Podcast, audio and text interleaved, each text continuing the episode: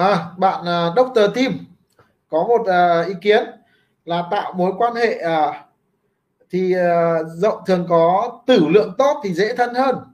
Mình ăn nhậu không được có cách nào khác không? Tôi nói thật các bạn là tôi không không uống rượu. À, văn hóa của công ty của tôi ấy, là thực ra thì tôi vẫn để cho anh em uống rượu mỗi lần liên hoan mỗi lần sinh nhật lễ tết thì vẫn liên hoan. Nhưng mà tôi thì có một thời điểm là tôi ờ, hầu như tôi không uống uh, vì như thế này này. Mình kinh doanh để mình uh, mục đích kinh doanh của đời mình là kinh doanh để mình có tiền. Mình có tiền để mình có được cuộc sống tự do uh, hạnh phúc và khỏe mạnh. Thế bây giờ cái tận đốc rượu vào người thì nó hại tự hại mình tự giết mình. Thế kinh doanh mà đánh đổi vào sức khỏe như vậy thì kinh doanh làm cái gì? Đúng không?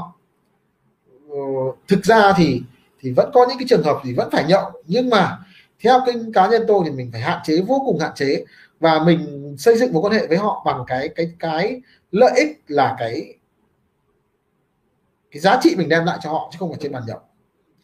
À, hãy tìm những cái cách khác để xây dựng mối quan hệ với khách hàng.